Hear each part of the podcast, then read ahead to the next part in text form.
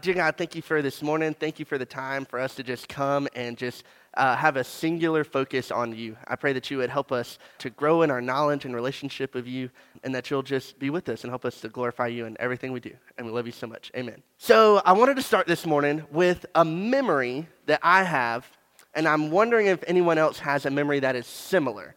And I'm pretty sure we all do. But do you remember a time when you were little, when you were a kid, and you just got a little too chummy with your parents. Like you were a little too friendly with your parents. Do y'all have memories like that? I'm guessing y'all, most people probably do. I'm guessing your memory is not like mine though. So let me tell you, it's like burned in my brain and it's just weird. So I remember one time when I was growing up, I was like probably five or six, I think, and I was playing with my dad. I was just sitting with him in a chair and this is honestly one of my earliest memories. Like, if I think back as far as I can, this is one of those memories. But we were sitting in a chair and we were wrestling and we were playing and we were fighting. And out of nowhere, I don't know where I got this idea, I don't know what came over me, but I was playing with him and out of nowhere, I decided to bite his nose. And it wasn't like a nibble, it was like chomp, right? like I was a dinosaur or something, okay? And again, I don't know where that came from, but as soon as I did it, I immediately knew something was wrong, okay? I remember the my dad's eyes and I remember like okay, something something happened here and that look told me that something bad was going to happen and something bad did happen. Of course, uh, the consequence involved my dad's hand moving in a quick way towards my general vicinity, and there was crying as a result, of course. So, but I remember that because that was the time that I learned that I could have fun with my dad, but there was a line, right? There was a there was a difference, okay? He was dad, I was child. There was a line. We were not equal. I can't just do whatever I want to with my dad, right? There was differences there. And I'm sure we all have some type of memory. In fact, I would honestly love to hear what other people's memory of that is because I'm sure we all learned very quickly that lesson, right? And so there's that difference in role as child and parent that you're not equals. And that's what we're going to talk about today. We're going to look at a parable again where Jesus helps us realize there's a difference in our roles with God, right? And just like it was really important for me to learn that lesson with my dad, I think it's super important for us to learn that lesson with God as well. And hopefully, we don't have quick hands moving in our vicinity for that one. And so, I believe it's really important to look at that. To start, though, before we look at our parable, before we look at the main portion of Scripture that we're going to look at, I wanted to begin with the topic that we're going to be focusing on, which is a truth about the life of a Christ follower. And that truth is that we are all called to do good works, right? We're all called to do good works for Christ. And the Sermon on the Mount, uh, in Matthew chapter, starting in Matthew chapter 5, Pastor Mark went through that for a couple months, right? And so, like, when I open my Bible, it still goes to Matthew 5. I don't know what else has happened since then, but Matthew 5 is where it opens. And he's giving an important sermon to a large group of people. And he's going through a lot of different topics and a lot of different lessons. But one of the most striking statements that he makes is in Matthew chapter 5, verses 14 and 15. If you want to flip there, you can look at it, and I'm going to read it as well. Matthew 5, 14 and 15 says, You are the light of the world. A city set on a hill cannot be hidden, nor do people light a lamp and put it under a basket, but on a stand, and it gives light to all in the house. In the same way, let your light shine before others, so that they may see your good works and give glory to your Father who is in heaven. In this statement, Jesus is telling us to live a life that makes a difference. As we live in accordance to God's will, we should not hide it. People around us should see that there's something different, that our good works are something different. And because of that, give glory to God, right? Paul goes so far as to say in Ephesians 2, verse 10, he says, For we are his workmanship, created in Christ Jesus for good works, which God prepared beforehand that we should walk in them. So, one of the biggest instructions we have as a follower of Christ is to do good works. And in fact, that's what we were created for. That's what Paul says. We're created for that. It's a basic belief that all Christ, that all Christ followers try to live out, right? So, some of the things that we do to try to live out that life and to have good works is to speak kind words, to act lovingly to one another, even when somebody's our enemy. We practice patience, self control, we pray, we attend church, we minister with the body of Christ, we read our Bibles, we forgive people, and even when they don't deserve it. We give money to the needy, we financially support our brothers and sisters in Christ, we lead and support our families in a godly way, and so on and so forth. There's a huge list of things that we do to try to live out good works. All right? These, and these are crucially important in the life of a follower of Christ. And because that's so important, again, just like last week, I would like us to make sure that we are thinking about them in the right way. All right? So last week, just a small recap, we talked about a parable in Luke that showed us there's nothing we can do to earn our way to God. How uh, we have to come before Him with empty hands, not with a list of good things that we've done, trying to earn our way to Him. We have to understand that it's only through God's love that we can come to Him, right? And how it's not even possible to create a list of things that is good enough to impress God.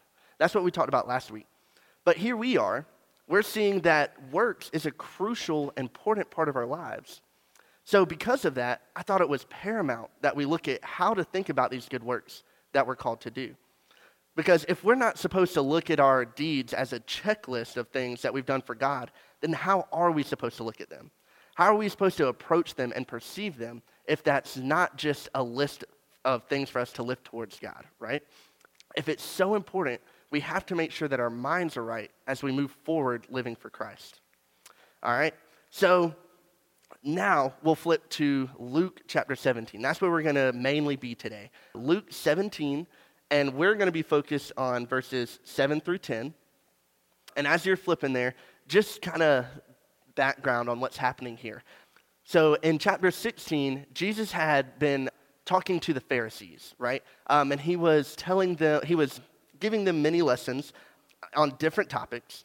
And after talking to the Pharisees, who were examples of prideful living and how not to do things, Jesus looked at his disciples in chapter 17 and tried to teach them how they should live, okay? And in chapter 17, he was telling the uh, disciples a bunch of many parables. Like verses 1 through 10 is full of four different parables, right?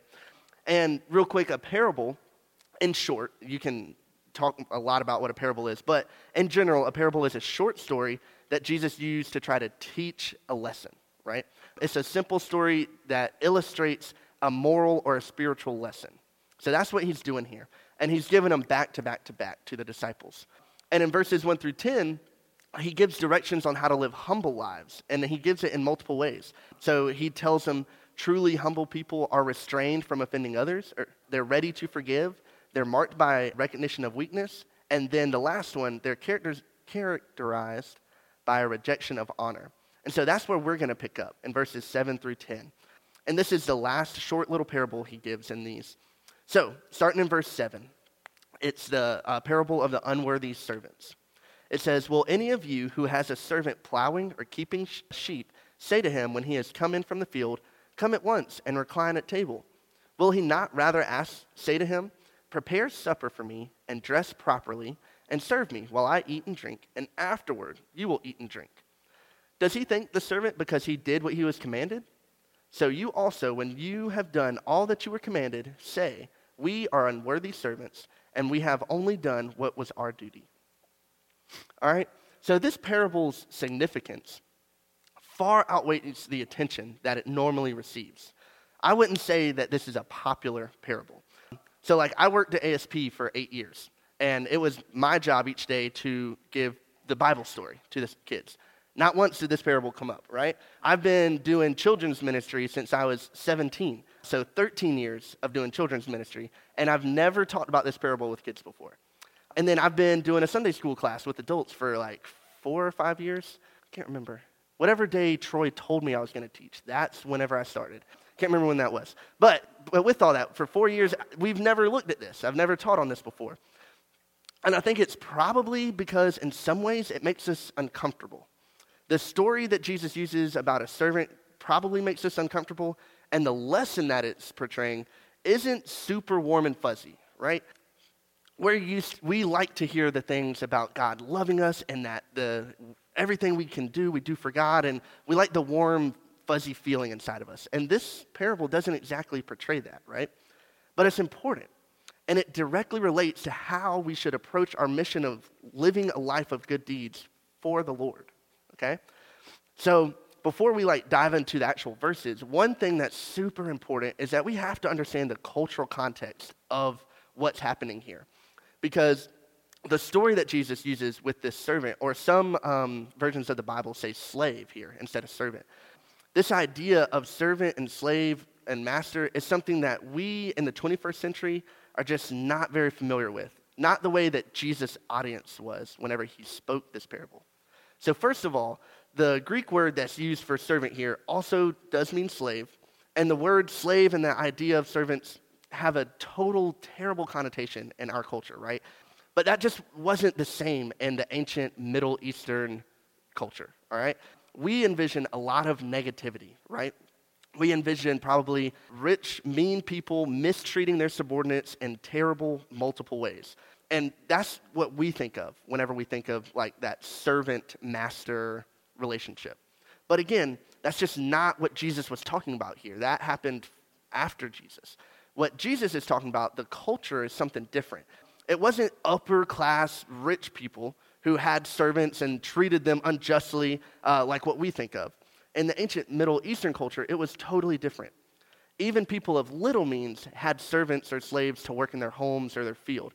And this offered security to those people, and it offered food to those people. And a lot of times, the household only had like one servant. Like, it wasn't like one person had a bunch of people. It was like, here's a family, and they have one servant that helps them do stuff, that type of thing.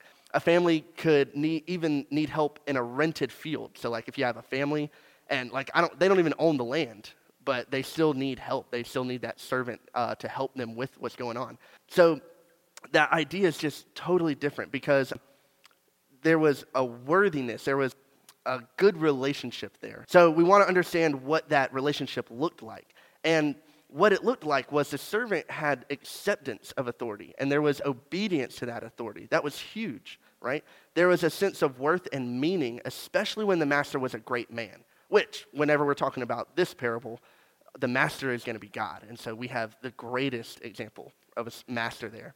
So, keeping all that in mind, the servant role was not something that the disciples would have looked at the same way that we initially do. They would have looked at it in a different light. And so, what they would think of is masters accept the responsibility of that person. And then the servant enjoys that total security that they have in that relationship. And they labor out of a sense of duty and loyalty, not because they're expecting payment. All right, we live in this society where we go to work from nine to five, and we work not because we like feel loyalty to people, not all of us at least, but we work because we're getting paid for it. Where that's not exactly the same as what's going on here. It's that sense of duty and that loyalty and that relationship between the master and the servant. So, all of this is important because we're talking about our relationship with God here. We don't want to misunderstand that. We don't want to push something else into that idea. We want to make sure that we're clear on what Jesus is saying. So, now that we kind of understand that a little bit better, let's look, we'll just kind of look verse by verse real quick. So, verse 7, it says, Will any one of you who has a servant plowing or keeping sheep say to him when he has come in from the field, Come at once and recline at table? So, the first thing is, which of you, at the very beginning, that was a phrase that Jesus used quite a few times. And it always expected a negative answer. So anytime he said, which of you do blah, blah, blah, blah, the answer is no, okay? So this, and so whenever he asks, which one of you, having a servant, is going to say to them, hey, come on, come, like, relax with me, the answer is no. That's, that's just not going to happen. And then also, just to make sure that we understand what's going on here, that word dine in the Greek, yeah, whenever he says come in from the field, come at once and recline at table, and he's like inviting him to eat, that meal that he's inviting him to is not like a late eight o'clock meal after hard, hard days of work. Like this meal that they're talking about in the Greek word, it's like a three o'clock meal after like a short day's work. So it's not like a torturous, horrible day that the servant's coming in from, right? But it was early in the afternoon. And the point to this is to understand he's not saying, does the master allow the servant to eat or drink or rest? That's not the point He's saying, Does the master extend privilege to the servant who fulfills his daily assignment? Just because he fulfilled his daily assignment, do you extend him extra privilege? And the answer was no. All right? So that's, as he asked that question, the disciples would immediately be like, no, that's, that's not what would happen. And so in verse 8, he says, Will he not rather say to him, Prepare supper for me and dress properly and serve me while I eat and drink, and afterward you will eat and drink? So verse 8 really exemplifies that relationship that the master is not the equivalent of the servant. The easy, like, equality that we sometimes assign with Jesus and give to Jesus needs to be corrected. All right? We are, we are friends of Jesus, and he does walk with us, but we are not his equals, right? In uh, John chapter 13, this, the story of Jesus washing uh, the disciples' feet is happening. And he serves them in one of the biggest ways possible. It was absolutely unheard of that somebody of a higher degree would get down and wash your feet. And so he was serving them. He was like showing them a huge act right here. But even after he does that, in chapter 13, verse 16, Jesus says, A servant is not greater than his master. Even when he does that, he's clarifying the relationship here. He's saying the servant is still not greater than the master. And again, it's like parenting. Go back to that story that I had uh, that I mentioned before. We have fun and we do things and we share good times with our kids, hopefully. But at the end of the day, the parent and the child are not equal. They are not the same. I have this saying with my oldest, Liam, because he always tries to help out and he tries to do things for us and I have to say, hey, are you the daddy? And he says, no. And I say, all right, let me do that. I have to clarify that relationship all the time. I have to make sure that we understand, like, this is what I'm supposed to do, that's what you're supposed to do. And just like how we have that relationship with parents, that's what's going on here. We're setting up that the master and the servant are not equals. There's a role that has to be played here. So, moving to verse 9, it says, Does he thank the servant because he did what he was commanded? That word think in the Greek, it means a lot more than what we immediately understand in the English, but it has roots in grace and favor. So, does he have grace or favor for the servant? In this context between like the superior and the inferior role, that understanding of favor implies like a reward that would be too great to be earned. So, when we look at this parable, we have to understand that the word thank here is not just a friendly word of appreciation. It's not saying, are you just going to say, hey, thanks, good job for what you've done? That's not what's being implied here. It's in being implied that it's much more than that. It's asking if the master is indebted to the servant. Does the master owe the servant some type of reward for doing what he was told? And resoundingly, the answer again is no. The idea of debt of gratitude that must be offered to like even the score that's not what's going on here. If you think about it that way, you would be placing the master somehow in debt to the slave or to the servant. But that's not what's going on. Does the master owe the servant anything because he did was, what was expected of him? Absolutely not. All right? And so the last verse, verse 10. So you also, when you have done all that you were commanded, say, We are unworthy servants. We have only done what was our duty.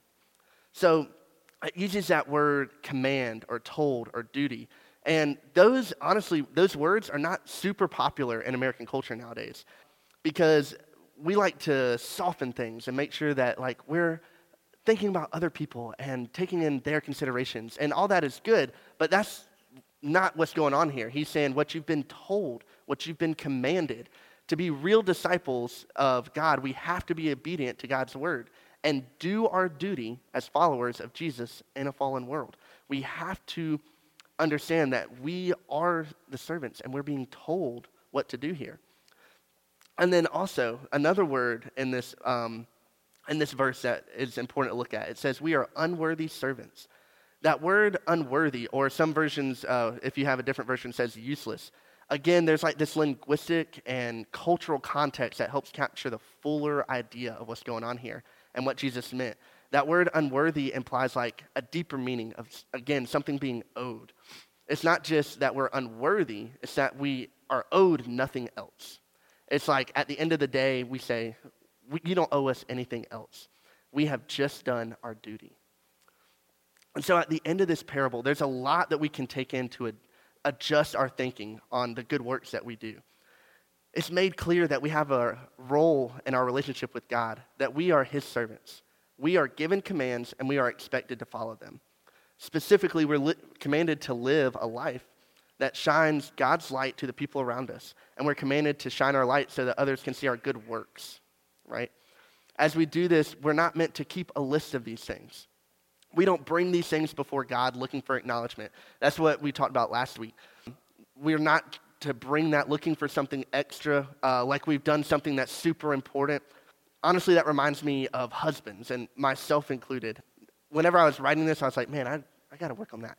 But think about husbands sometimes, it's, it's a stereotype, but sometimes we have to let our wives know everything that we've done just so we can be recognized for it. You know, we're looking for that acknowledgement, we're looking for that compliment, and we're looking to earn that love and attention. Be like, hey, I, I did the dishes earlier, folded like two loads of clothes. Like, look at all this I've done. I even went outside and like did whatever, you know.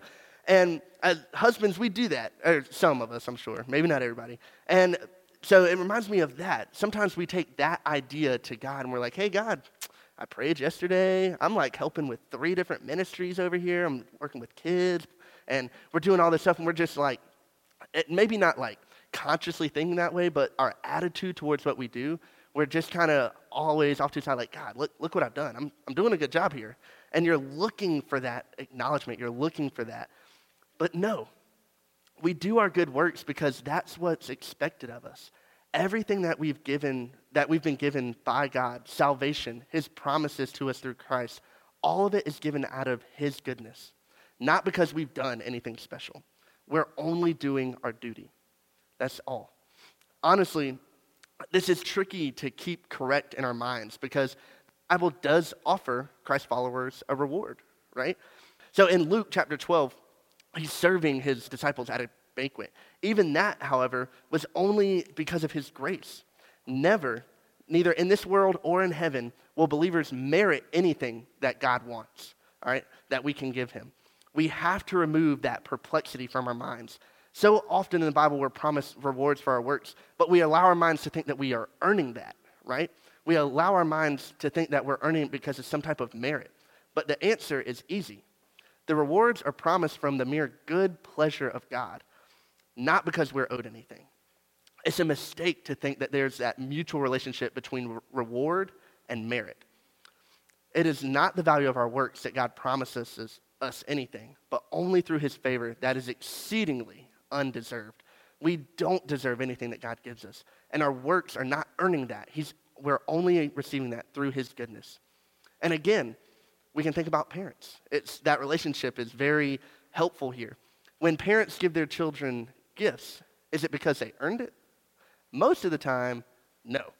For me, my kids aren't even old enough to like truly earn anything.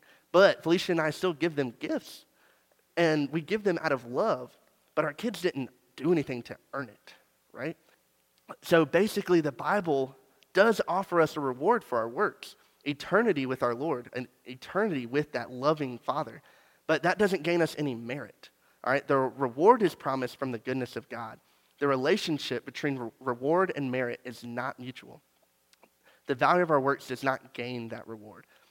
It's only through the favor of God. So, I present to you the question that I asked at the very beginning. I said, if we're not supposed to look at our deeds as a checklist of things that we've done for God, then how are we supposed to think about them? How are we supposed to approach them and perceive them? And the answer is that we're supposed to look at them as our duty. God is our master, we are his servants. We are created and commanded to live out a life of good works. And that's all.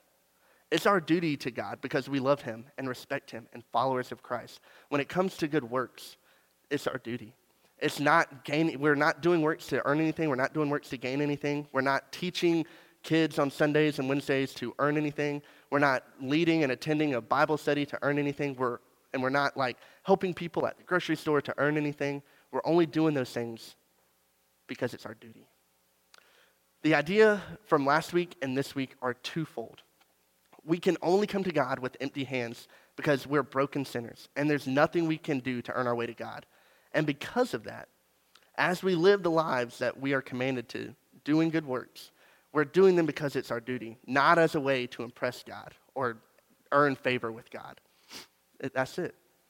I think a good way to sum up this whole idea is in Ephesians chapter 2, verse 8. This, will, this is the last verse. It says, For by grace you have been saved through faith. And this is not your own doing, it is the free gift of God. Only by grace have you been saved through faith, not by your own doing. It's a free gift from God. And I pray that that will stay with us this week, that we would understand that we are doing these things because it's a good work, because it's our duty, not because earning us anything, but because it's our duty, and that's what God has commanded. And because we have that relationship with Him, that's why we do it. That's it. That's it. So uh, I'll pray real quick, and then we'll keep worshiping. Dear God, thank you for today thank you for this short parable, this short message that we can take. And even though sometimes it doesn't give us those warm, fuzzy feelings, that we can learn something from it, that we can take from it a way to change our lives and change our minds and how we think about the works that we do. And I pray that we would continue to work effortlessly, uh, with strong effort to do these good works for you because you are such a great God. And help us to have the right mindset as we do those, God that we are in thinking about it and perceiving them in the right way. Uh, be with us this week and help us, as always, just to glorify you in everything we do. And we just love you so much. Amen.